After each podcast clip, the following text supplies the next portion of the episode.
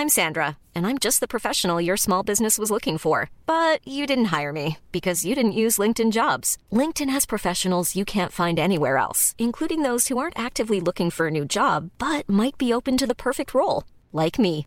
In a given month, over 70% of LinkedIn users don't visit other leading job sites. So if you're not looking on LinkedIn, you'll miss out on great candidates like Sandra. Start hiring professionals like a professional. Post your free job on linkedin.com/people today.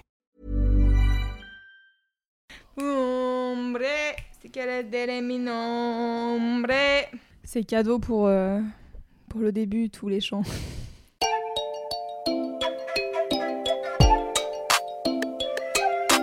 Salut, c'est Clément. Et salut, c'est Louise Petrouchka. Et vous écoutez bien le son d'après.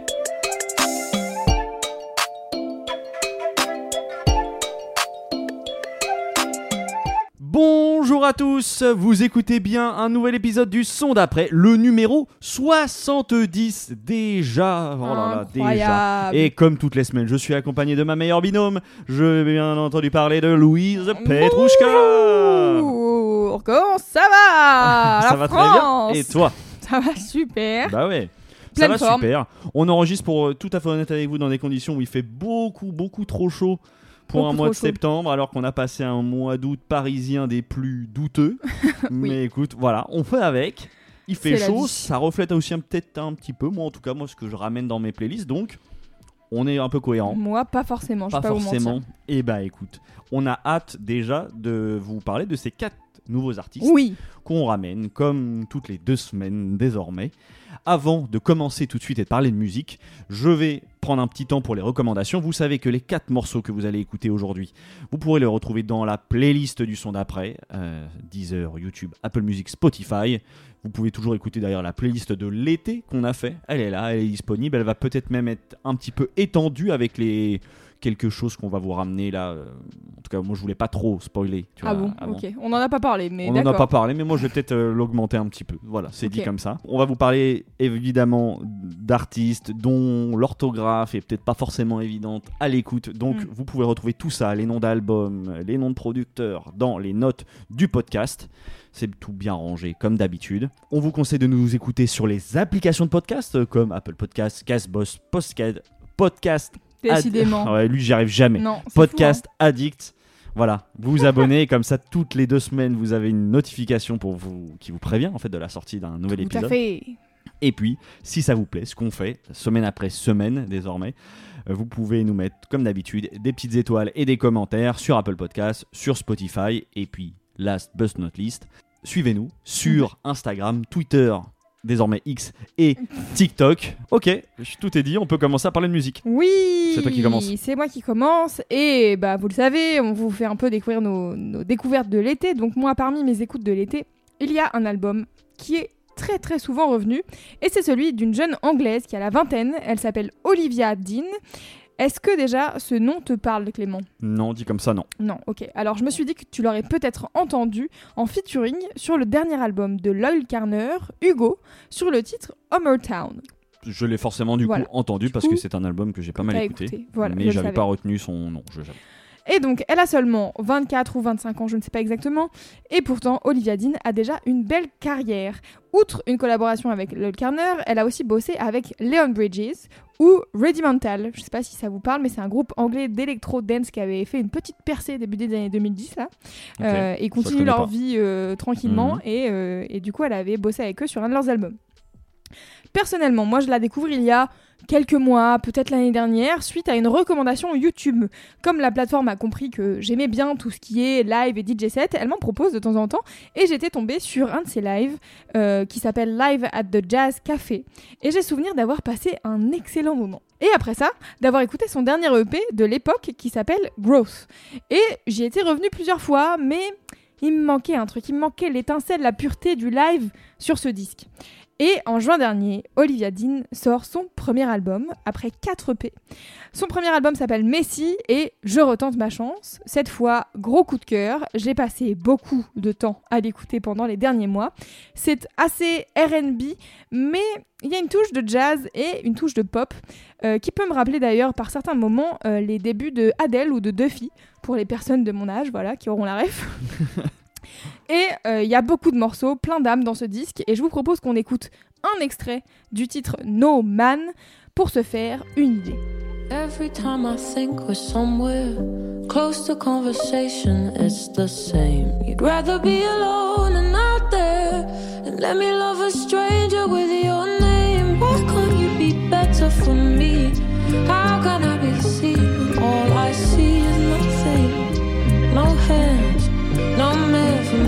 Singing. Nothing, no hands, no man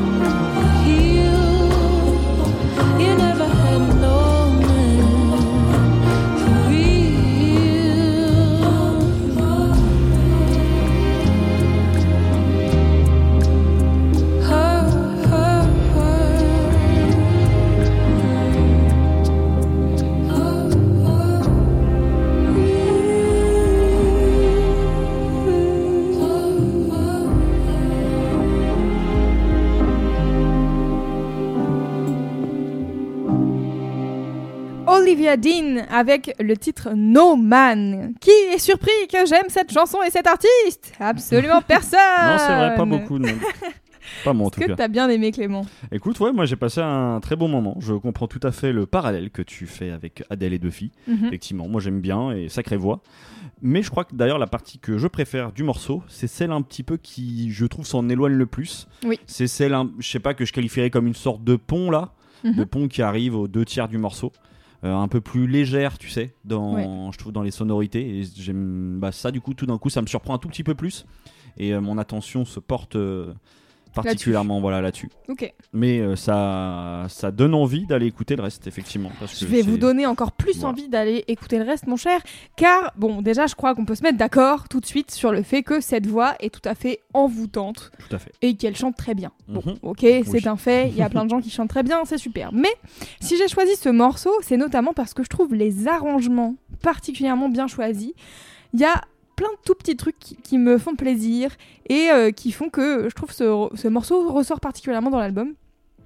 Il y a cette toute petite boucle percussive qui s'ex- qui s'excuse presque d'être là, tu sais, genre euh, qu'elle a au tout début, puis qu'on n'entend presque plus avec les cordes, etc., qui se rajoutent. Mhm. Il y a notamment ces cordes, voilà, qui je trouve euh, élèvent le morceau petit à petit. Ce clavier qui sonne à moitié désaccordé, mais qui sonne quand même bien et qui va très bien avec, je trouve, la vibe que, que, que renvoie ce titre.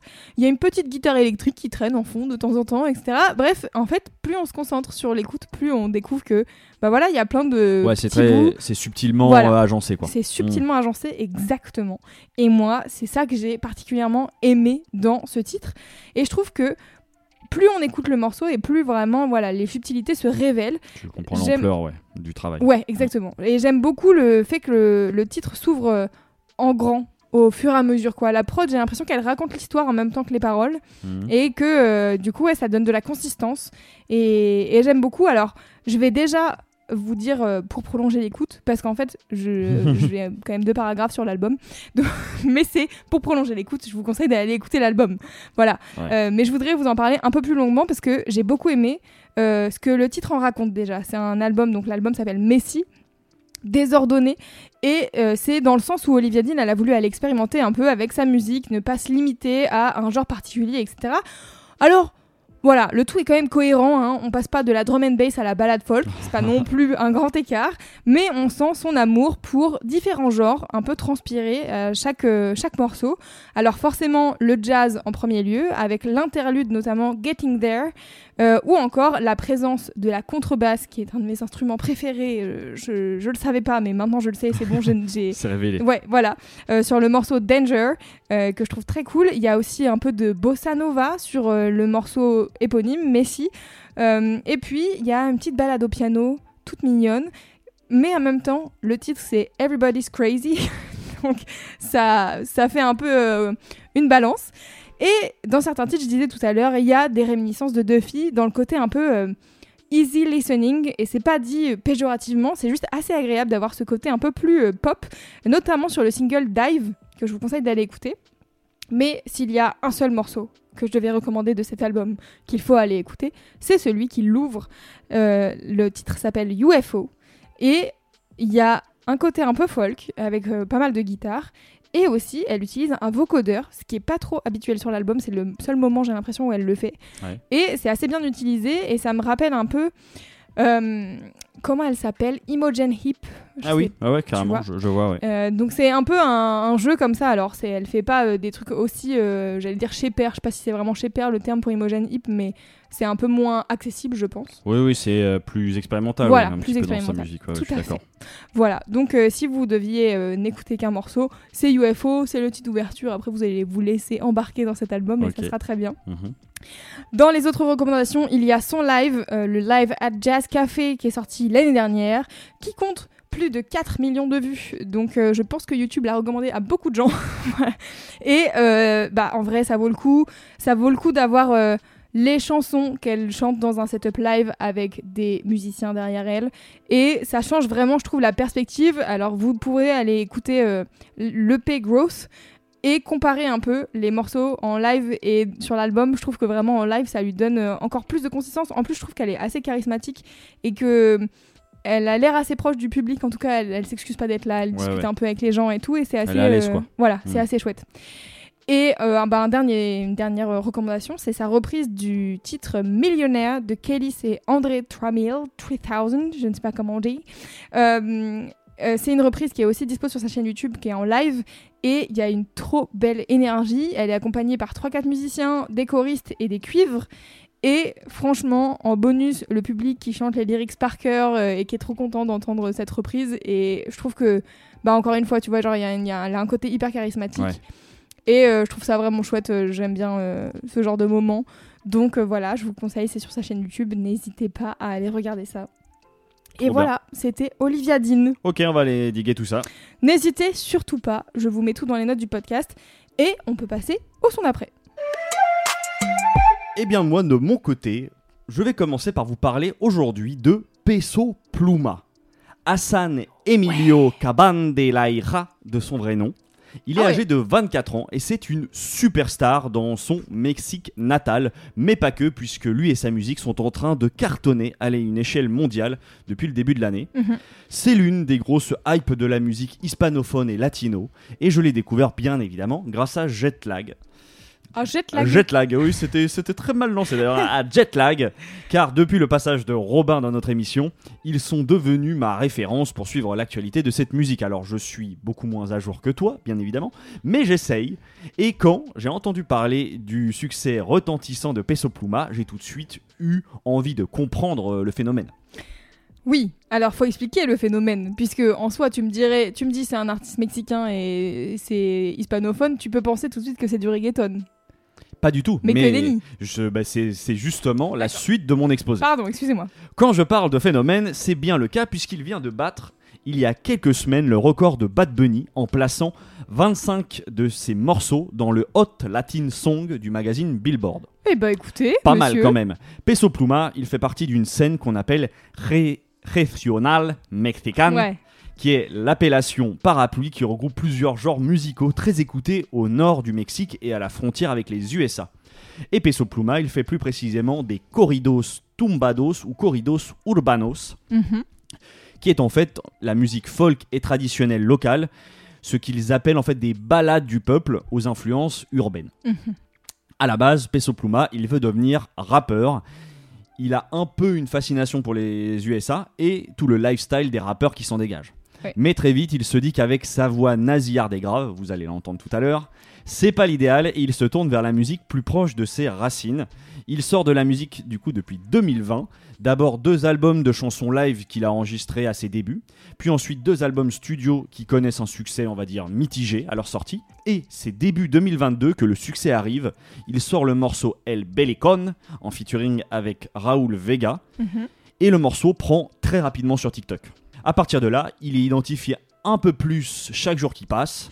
Il est le premier artiste mexicain à passer chez Jimmy Fallon, par exemple. Oh. Et il a eu récemment sa session Bizarre Rap. Bref, il est Hmm. devenu en quelques mois un poids lourd de la musique hispanophone et latino. Et je vous propose qu'on écoute un peu de musique, Oui, voir ce que oui, ça donne oui. en son avec ce qui est actuellement mon morceau préféré de son dernier album Genesis, sorti en juin dernier. Ça s'appelle Tulum, en featuring avec Grupo Frontera. Tú eres un 10, pero sigues con ese tipo. que no te llega ni a los pies y ni parece tu tipo. Muchas fotos de vacaciones por allá en Tulum. Pero sé que tu cora no te hace turum turum. Bebé, estabas perdiendo el tiempo. Qué bueno que llegue a tiempo. Baby, a mí lo que me faltaba eras tú. Tú eres lo más rico que hay en el menú. Dile que se despida, que ya tú estás convencida. Baby, a mí lo que me faltaba eras tú. Tú eres lo más rico que hay en el menú. Dile que se despida, que ya estás convencida. Dile que tienes otro hombre, si quieres dile mi nombre, que la comida se enfría cuando se descuida. Y que ya tienes otro hombre. Si quieres, dile mi nombre. Que la comida se enfría cuando se descuida. Eso es grupo. Que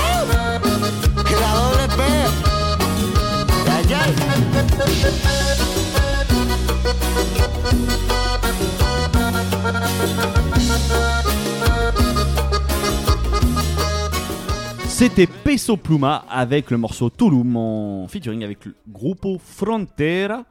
Et alors, euh, bon, je précise tout de suite pour ceux qui se posent la question, donc coup, Peso Pluma, c'est le chanteur à la voix vraiment que vous avez entendu le- la plus nasillarde. Ah ouais, hein. Naziar, Euh, on, peut, on peut dire ça, c'est vraiment, il y a un côté un peu canard, euh, personnage de cartoon. hein.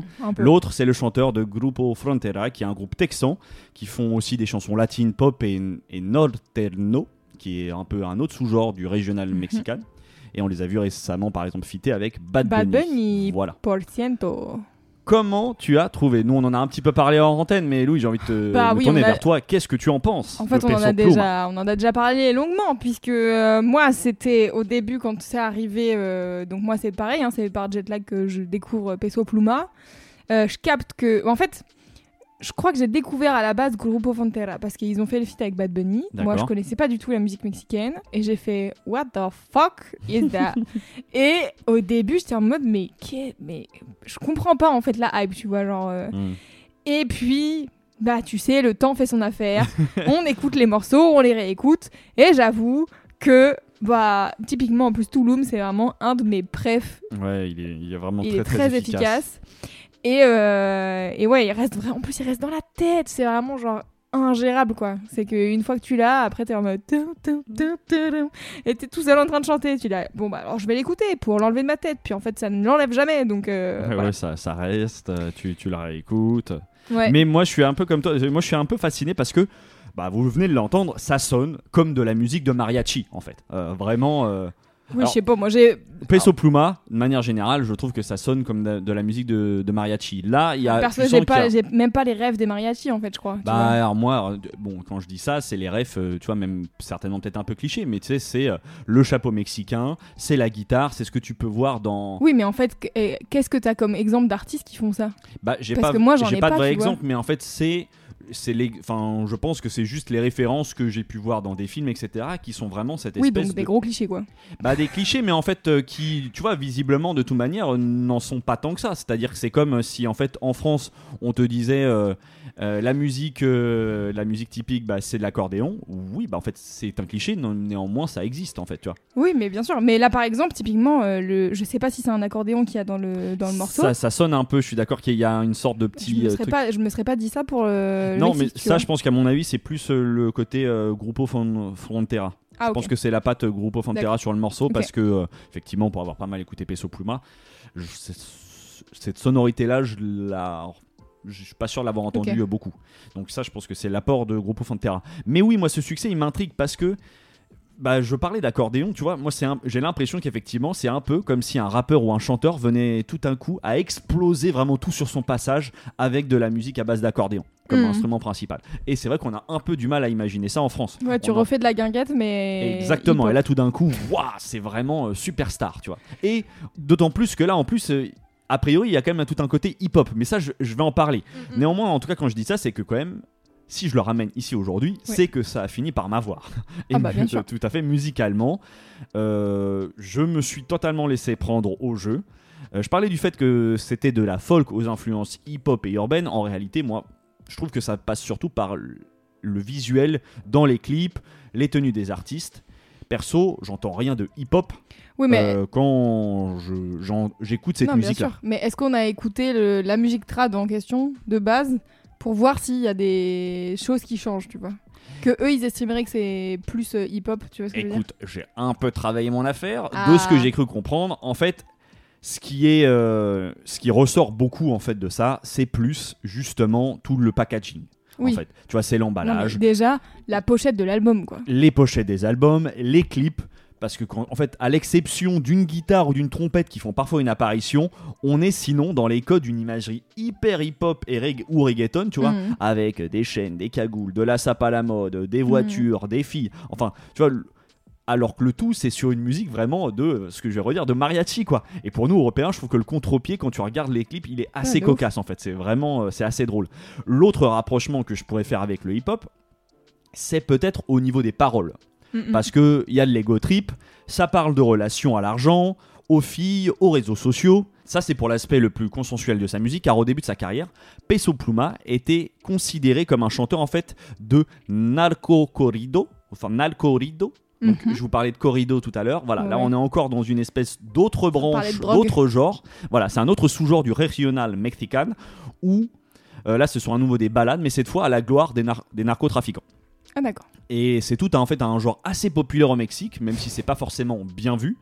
Et, euh, et en tout cas, Peso Pluma, quand on lui pose la question, il a en général pas grand chose à répondre et il botte un peu en touche. tu vois. Euh, sans m'y connaître, j'aurais un peu envie de comparer ça, euh, tu vois, à des, à des rappeurs qui parlent de leurs morceaux euh, comme s'ils étaient des grossistes de drogue, tu vois, et qui vendaient des trucs au détail. J'ai Mhm. l'impression que c'est un peu, bah, nous on a cette culture-là, eux c'est la leur, tu vois, c'est ouais. l'espèce de glorification des narcotrafiquants. Bref, moi comme je vous le disais, je me suis bien laissé euh, happer euh, par le délire et l'album Genesis est très souvent revenu en fait dans mes écoutes euh, quand je savais pas quoi écouter en fait. Parce que c'est vrai que c'est assez estival comme musique.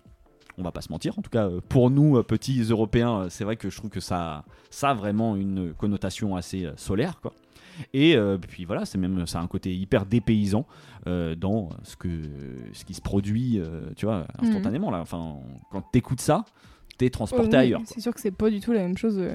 même, mais même, tu vois, genre de, de la musique euh, latino. Enfin, franchement, moi, c'est un truc qui m'intrigue.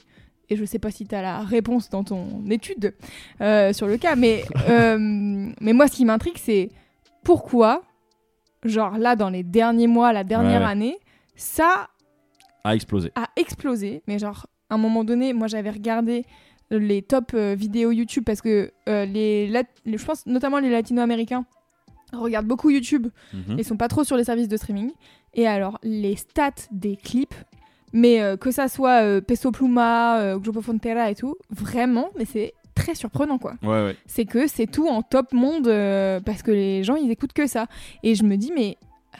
Mais pour, genre, pourquoi quel a été le, le déclic, tu vois? Genre, j'aimerais trop savoir. euh, Je j'ai pas totalement bon. d'explication par rapport un peu à ce que j'ai lu. Euh, Il y a évidemment euh, TikTok.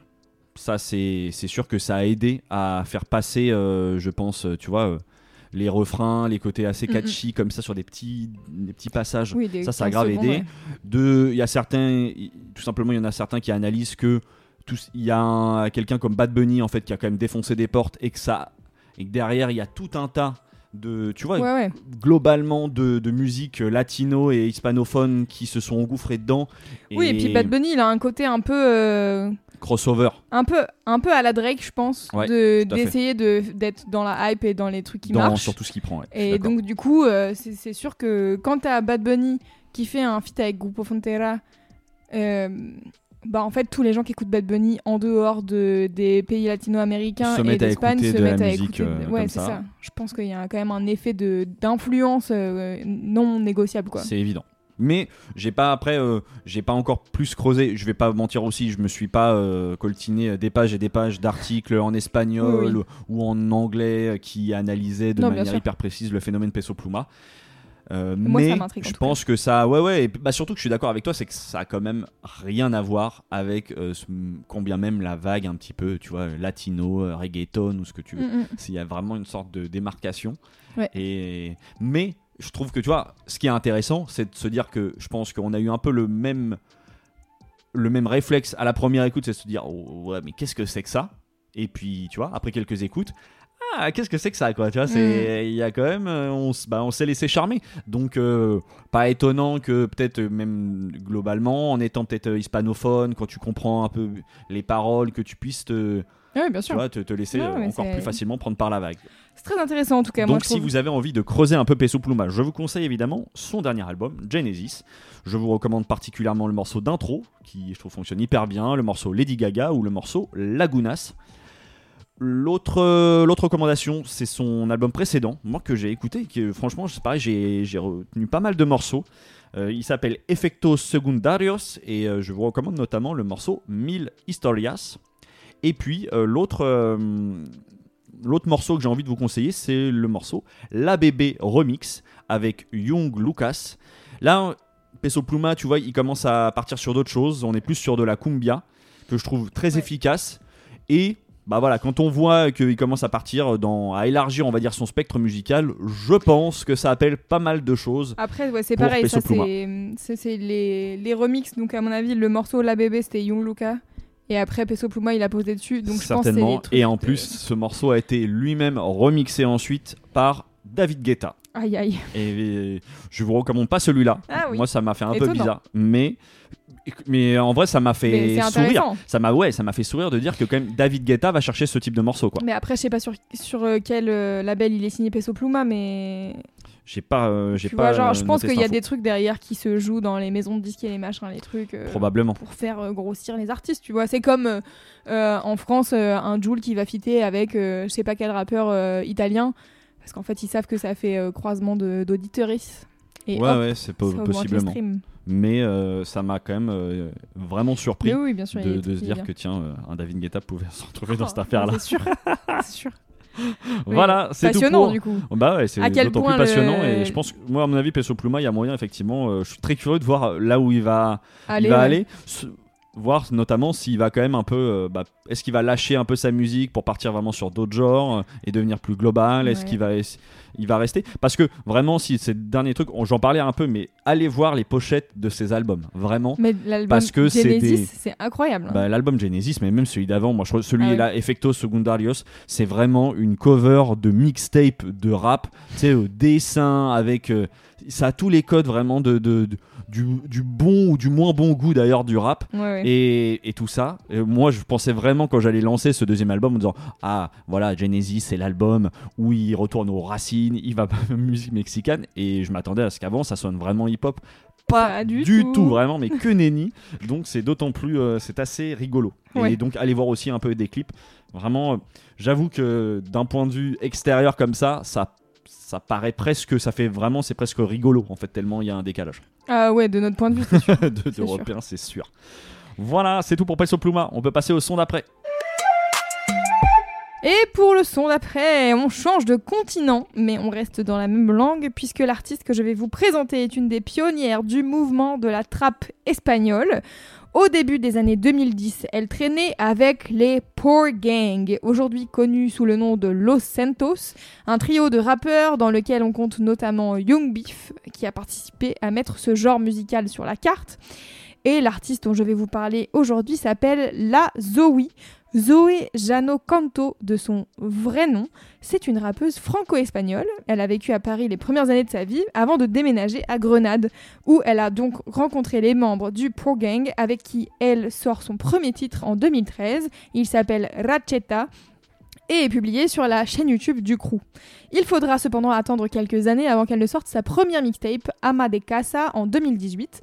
Entre-temps, Elle développe son personnage à travers pas mal de singles et de duos avec d'autres artistes plutôt underground de son entourage, notamment Bea Pelea ou Miss Nina, dont j'ai déjà parlé ici. Tout à fait. Elle est signée sur le label de Young Beef, la, la Bendition Records, depuis ses débuts et elle est vraiment reconnue comme l'une des pionnières de la trappe espagnole. Je trouve sa musique assez underground et pas nécessairement très simple d'accès. Ah oui, Euh. Comme toute trappe qui se respecte, euh, ce que propose la Zoe, euh, dans les choix de production notamment, c'est souvent assez sombre. Elle a sorti deux mixtapes, la première dont je vous ai parlé en 2018, puis Elite en 2020. Et moi, ce qui m'intéresse aujourd'hui, c'est son premier album sorti fin mai 2023 et toutes les directions qu'elle a décidé de prendre dans ce disque. Il s'appelle Reina del Sur, la reine du Sud. Et avant de vous en parler plus en détail, je vous propose qu'on écoute un extrait du single La A, mí me da igual si no me quiere. Estoy anestesia y no me duele. Para defenderme tengo la 9. A mí me da igual si no me quiere. A, mí me da igual si no me quiere. Estoy anestesia y no me duele. Para defenderme tengo la 9 mí me da igual si no me quiere. la nueve. No me compares, no soy como tú. No. Haciendo dinero, la reina del sur. Mi puta calla, no dicen ni mu. Estamos condenas como Jesús. Dios. Tu shorty detrás porque hago gastarra. Esa bicha está rota, la pongo a bregar. Flipeando bricks, me creo amigos. No me fío de nada, papi, no tengo amigos. Estás detrás de mí, yo no te sigo. Y es que yo soy real, no hay testigo. Negocio ilegal, puta leal. Soy tu desayuno como el cereal. A, mí me da igual si no me quiere. Estoy anestesia y no me duele.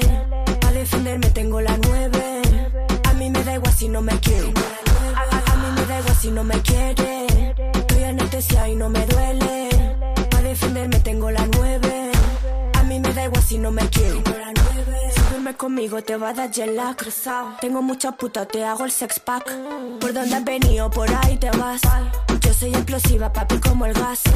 Más, papi, dame más. Me gusta cuando te vienes y cuando me das. Ras, por delante o por detrás. Dime lo que quieres, papi, tú dirás. La Nueve de la Zoe. Qu'est-ce que tu en penses, Clément? Écoute, j'ai trouvé ça très efficace. Oui. Euh, j'ai pas 10 000 choses à en dire, mais je, je- voilà, j'ai trouvé que Ça c'était. t'a plu? Ouais, ça m'a plu. En fait, je, tu vois, je me voyais très bien écouter ce son en club. Tu vois, Je un- suis un, d'accord. vrai son de club, euh, comme il pourrait en passer plein, tu vois, mais dans Mhm. une sorte de succession. Mais, euh, mais là-dessus, j'ai bien aimé. Par contre, du coup, j'ai envie de te poser deux questions. Euh, on est d'accord que là, c'est plus du reggaeton. hein. Oui, on n'est pas sur de la trappe, hein, c'est ça. Et tu parlais de reine de la, en tout cas de personne qui a a priori fait date dans la trappe euh, en Espagne. Oui. Ça me paraît très tard par rapport, par exemple, à l'arrivée de la trappe en France.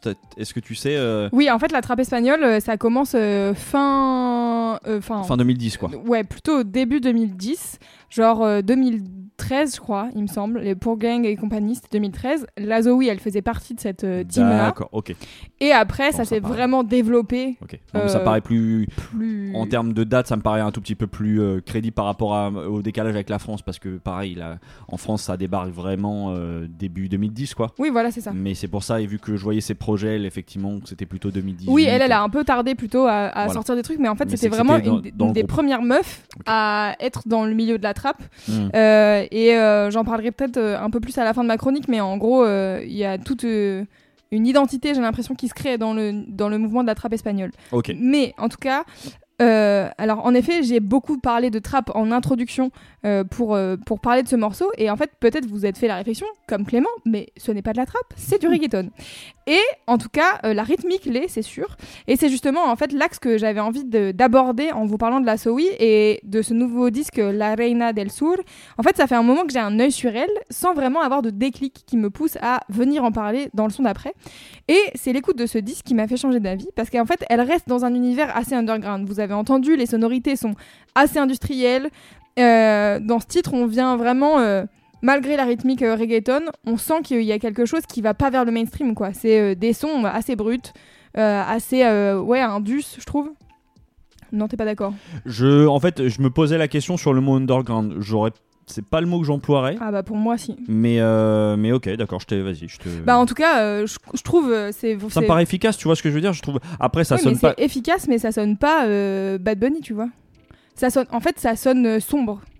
C'est plus sombre. Ça sonne sombre et en fait, C'est pas pour autant pas que. mainstream du tout, je trouve. D'accord, ouais, ouais, ça je suis pas tout à fait d'accord parce que tu vois, il y a plein de morceaux euh, de manière générale de rap qui peuvent être avec tu vois qui peuvent avoir des sonorités sombres, c'est pas pour autant que c'est pas mainstream et que c'est pas euh, Bah en tout cas, euh, mais ouais, pas. moi mais- je trouve que il y a, non, ça mais- qui se... en fait ça se rapproche plus du néo-péréo, je trouve, dans les sonorités, et qui fait que du coup il y a un truc où j'ai pas l'impression qu'elle cherche. En fait, si elle cherchait à aller dans le mainstream, elle ferait des trucs plus euh, lumineux. Ouais, voilà, c'est ça. Mhm. Euh, en tout cas, euh, qu'est-ce que je disais du coup? Je ne sais plus. Mais bon, bref. Donc j'estime que moi, elle va pas vers le mainstream avec ces sonorités là que j'associe euh, personnellement plus à des sons qui sont moins faciles d'accès. Et c'est d'ailleurs ce que j'aime dans La Nueve. C'est ce côté très dansant amené par le reggaeton et à la fois cette touche sonore qui me rappelle un peu des artistes que donc j'imagine le genre euh, c'est le truc reggaeton futuro dont j'avais déjà parlé euh, à- on- l'épisode pardon je vais y arriver où on recevait Anako euh, des Nick Leon, des Dinamarca, certaines prods de King Doudou ou encore des meufs comme euh, Rosa Pistola ou la Gunichanga. Et oui, j'ai dit plein de noms, euh, je mettrai dans les notes du podcast, je sais que je vous parle peut-être une autre langue, mais en tout cas, c'est plein d'artistes qui sont euh, quand même très ancrés dans un underground euh, où il y a des sonorités reggaeton, mais le tout est quand même assez je trouve euh, bah je sais pas je trouve c'est c'est pas populaire quoi c'est pas mainstream. Je sais pas comment expliquer mieux que ça mais bon. Et en tout cas euh, sur ce disque elle pose sur des prods de trap assez classiques comme dans euh, Beach Feka ou House Dinner qui est en featuring avec Maria Lynn. Mais elle va aussi voir ailleurs euh, en chantant en français par exemple sur le morceau Bébé produit par King Doudou le lyonnais le plus aimé du néo-péréo et du reggaeton puisqu'il a produit pour plein d'artistes notamment euh, Balvin on en a déjà parlé, il me semble. Et euh, il y a aussi un excellent dembo avec euh, le producteur et chanteur Léo R&D à la prod. Et bref, il y a de quoi faire sur cet album de la Zoe. Et ça me fait grand plaisir de pouvoir la faire découvrir si jamais elle n'était pas encore dans vos radars. Et je parlais de l'identité tout à l'heure, de la trappe, etc. En fait, là, il y a le truc de la Reina del Sur. Tu vois, genre, euh, c'est, elle, fait, elle vient de, Gre- de Grenade, elle a fait ses armes là-bas. Euh, les hum, gars de la trappe espagnole, ils sont tous très, bon, je pense comme un peu tous les artistes, je pense très fiers de là où- d'où ils viennent, tu vois Un peu chauvin, ouais. un peu chauvin exactement et en fait euh, elle elle fait partie euh, bah, des quelques femmes qui font qui sont dans ce mouvement là elle a ouvert la voie à d'autres meufs qui sont passées derrière elle et je trouve que ça peut rejoindre le côté néo-péréo dont je parlais quand j'avais euh, quand j'avais euh, parlé de Miss Nina dans le côté, euh, elle, elle revendique un truc très euh, racheta. Donc, euh, racheta, c'est une version euh, hispanisée de ratchet, qui est ratchet, c'est un peu une meuf cheap, tu vois, genre euh, aux USA, je pense notamment. Et donc du coup, c'est des meufs avec des ongles longs, euh, tu sais, genre c'est tout le. Bah, est-ce que en France on a un truc qui pourrait se rapprocher de ça? Peut-être cagole. Ouais, c'est ce que j'allais dire. C'est le premier mot qui me vient. Je pense que c'est le truc le plus proche. Enfin, j'ai pas d'autres exemples. euh, Mais donc voilà, il y a un Et peu. Qu'ils ont pareil, qu'ils en fait qu'ils ont détourné quoi. Ouais, voilà, c'est ça. Hmm. Et donc c'est, elle le détourne et en fait c'est intéressant que Se quoi. qu'elle se le réapproprie dans ce milieu qui est genre ultra masculin où elle traîne avec des euh, Young Beef. En même temps, Young Beef, il fait un es- une espèce de, de trap quand même assez pareil. euh, pas hyper facile à écouter. Il y a quand même plein de samples et de trucs un peu où moi je trouve ça intéressant, mais c'est pas des trucs. enfin, en même temps, je crois que j'ai comme j'ai un problème avec la trap. De manière générale, j'ai l'impression Ouais, que c'est pas simple à écouter. En fait, tu vois, c'est ça qui est marrant, c'est qu'en fait, je pense que tu associes ce que tu qualifies comme underground ou pas simple à écouter, c'est juste de la musique un peu sombre, parce qu'en fait, le nombre non, de c'est pas trappeurs, que ça.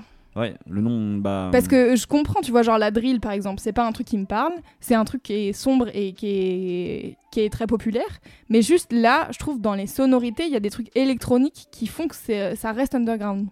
Mais c'est peut-être pas clair ce que je dis et peut-être que j'ai Bah, tort. après, hein, euh, non, mais c'est peut-être c'est ton avis. Moi, Ouais. je là-dessus, je le rejoins pas dans le sens où, comme je te dis, le premier truc qui m'est venu, c'est qu'en fait, euh, j'imaginais que c'était un son qui pourrait passer dans un, mais quand je te parle d'un club, c'est pas un petit club, hein. Tu vois, c'est une espèce, C'est- une c'est boîte. pas un petit club, mais tu vois, c'est le côté boîte, euh, tu vois, avec un son euh, boom, quoi. Enfin, un son vraiment pour pour Oui, les mais c'est pas parce que ça peut passer en club. Enfin, il y a plein de Bah, sons qui passent en club qui sont pas mainstream. Bah, dans, musique alors, électronique, dans le type de soirée, voilà, dans un type de soirée qui se veut être euh, pour euh, euh, personnes qui écoutent de la, tu vois, de la trappe, enfin, tu vois. Ouais, ouais. Et donc euh, moi c'est en ça que je trouve que c'est pas, je, je qualifierais pas underground. Pour moi c'est effectivement quand c'est plus dur à écouter et c'est quelque chose qui est pas évident à écouter à la première écoute. Je trouve que ça, c'est hyper Ah évident oui, à bah, écouter à la après, première j'ai écoute. choisi un morceau qui est facile à écouter à la première écoute, Voilà. on est dans le son d'après. Je fais exprès aussi de. Que les gens aillent s'intéresser. Donc c'est en ça que je rejoins pas le, le côté underground. Hmm, Mais voilà, bon, on va pas faire. Oui, on va pas en faire. Épiloguer des heures voilà, on va pas en passer trois heures. En attendant,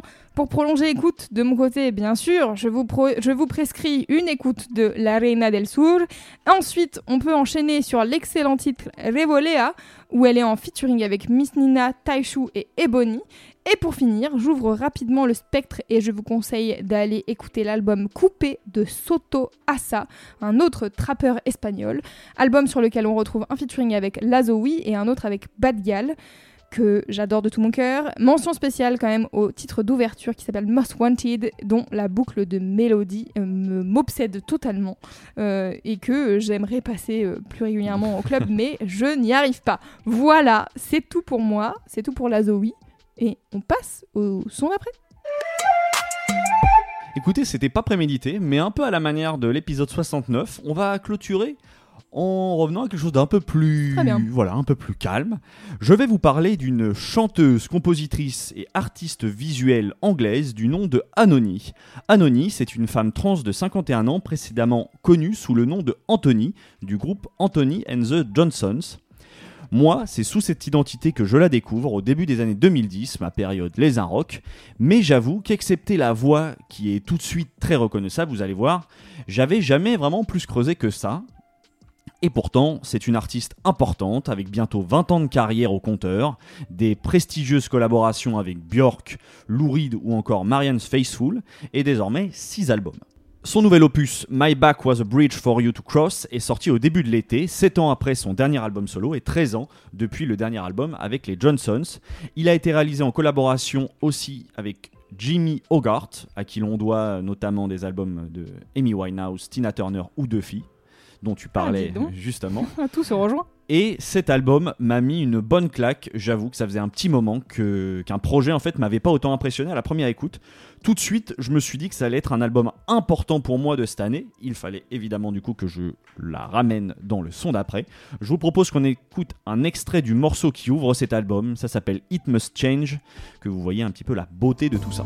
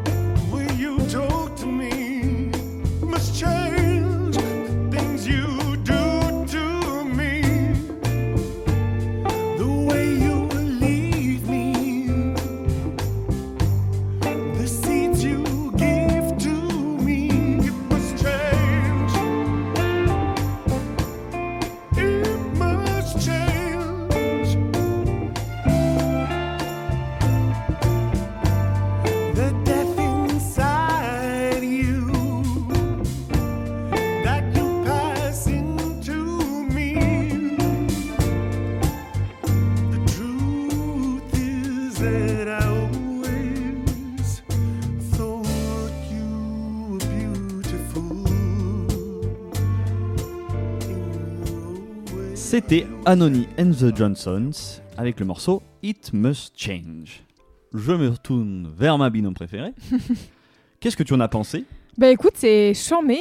Euh, juste, moi, dans ma tête, Anony faisait de la musique beaucoup plus triste. Alors même si Ouais. elle répète à longueur du morceau que It's So Sad, je trouve que musicalement, il y a quand même Ouais, un truc euh.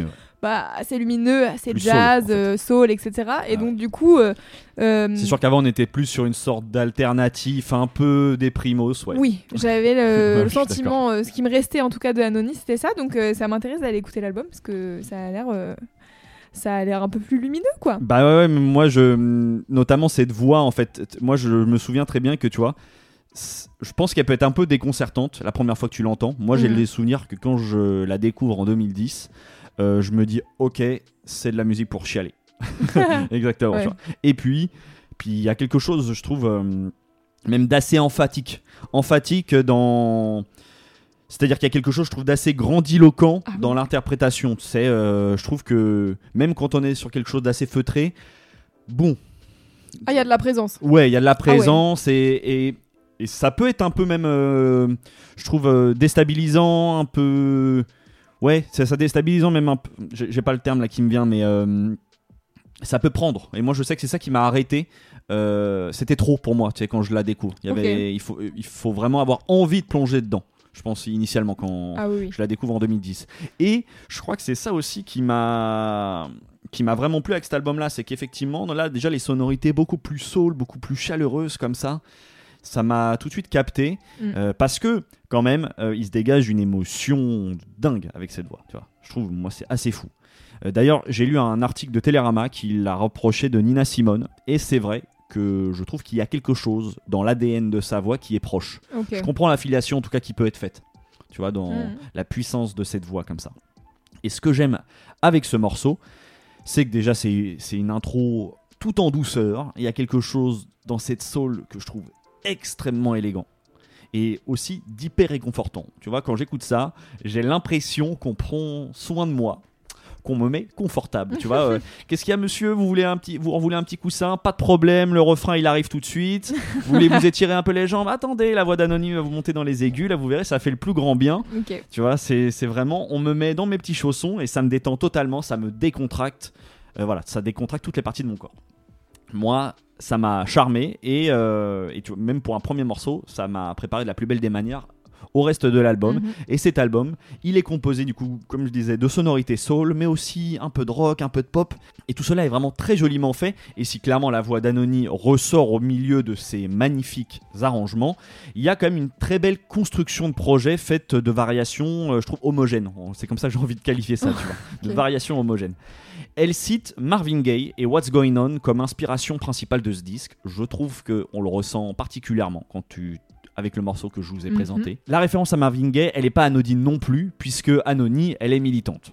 Ce militantisme, on le retrouve dans ses textes où l'album parle en partie de lutte contre les discriminations LGBTQI+, ou de protection de l'environnement. Le militantisme aussi sur la pochette de l'album, puisqu'elle est illustrée par une photo de Marsha P. Johnson, qui est une drag queen et une activiste pionnière du mouvement LGBT à New York dans les années 60, et que Anony a connu dans sa jeunesse. Elle a d'ailleurs inspiré le nom du groupe, The Johnsons. Incroyable. Quand même. Je savais pas ça. Voilà, c'est pas anodin. Marsha P. Johnson, en plus, elle est morte au début des années 90 dans des conditions jamais élucidées.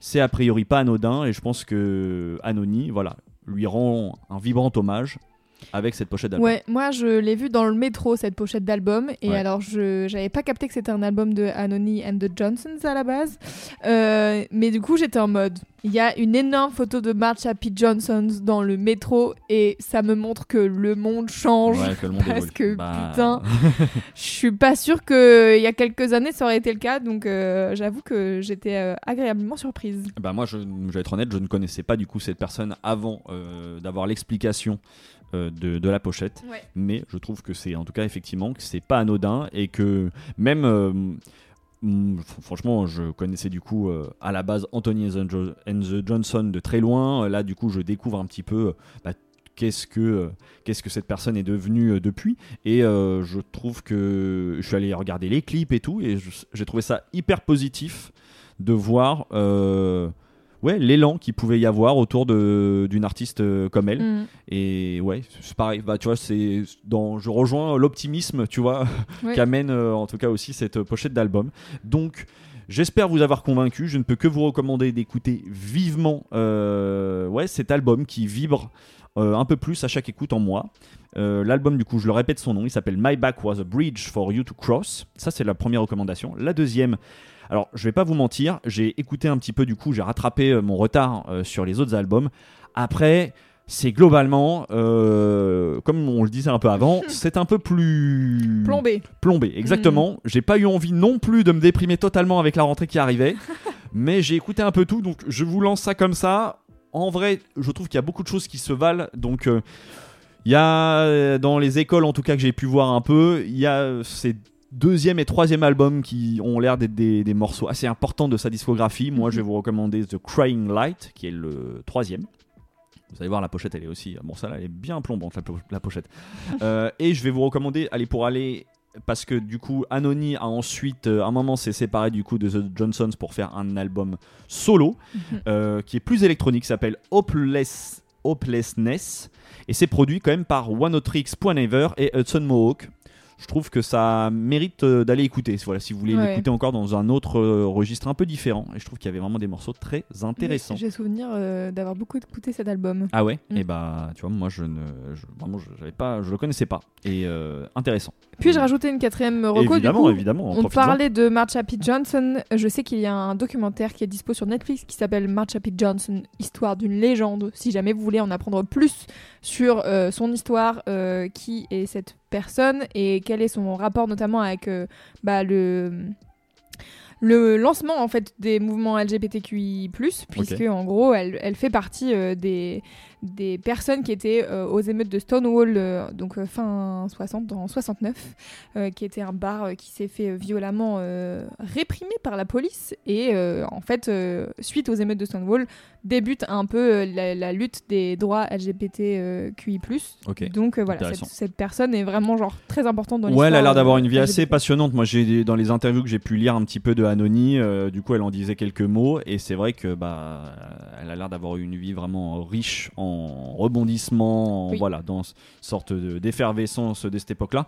Tu parles d'une je- c'est pas forcément une reco parce qu'en vrai, je ne l'ai pas vue, donc c'est difficile de, de vous en parler, mais je tenais quand même à mentionner que euh, Anony a co-réalisé avec Charles Atlas un documentaire qui s'appelle Turning et qui tourne justement autour de la notion de transidentité.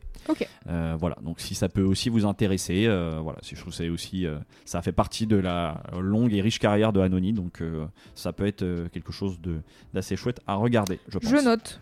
Voilà. Et bah écoute, vo- on arrive au bout de cet épisode. Tout à fait. Top. Et ben, euh, je sais pas toi ce que tu en as pensé, mais je trouve qu'on a encore des belles choses là. Mais bien sûr. On espère que vous a plu. Que ça vous a plu. Je, oui, je saute les mots. Là, il est fatigué, Ouais, il, il est il fatigué, fait chaud il fait et tout chaud, chez nous. il y a plus euh, cerveau, là. Mais oui, on espère que ça vous a plu. Vous pouvez retrouver du coup les quatre morceaux qu'on vous a présentés dans la playlist, les notes du podcast, tout ça. Je vous refais pas le topo. Vous savez maintenant. Mais nous, on se dit Louise.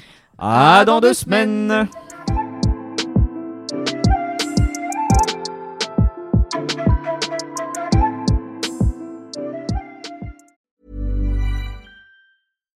When you make decisions for your company, you look for the no brainers. And if you have a lot of mailing to do, stamps.com is the ultimate no brainer. It streamlines your processes to make your business more efficient, which makes you less busy. Mail checks, invoices, legal documents, and everything you need to keep your business running with stamps.com. Seamlessly connect with every major marketplace and shopping cart. Schedule package pickups and see your cheapest and fastest shipping options from different carriers with rates up to 89% off USPS and UPS rates. And with the stamps.com mobile app, you can take care of mailing and shipping wherever you are. Make the same no-brainer decision as over 1 million other businesses with stamps.com. Sign up with code program for a 4-week trial plus free postage and a free digital scale. No long-term commitments or contracts. That's stamps.com. Code program.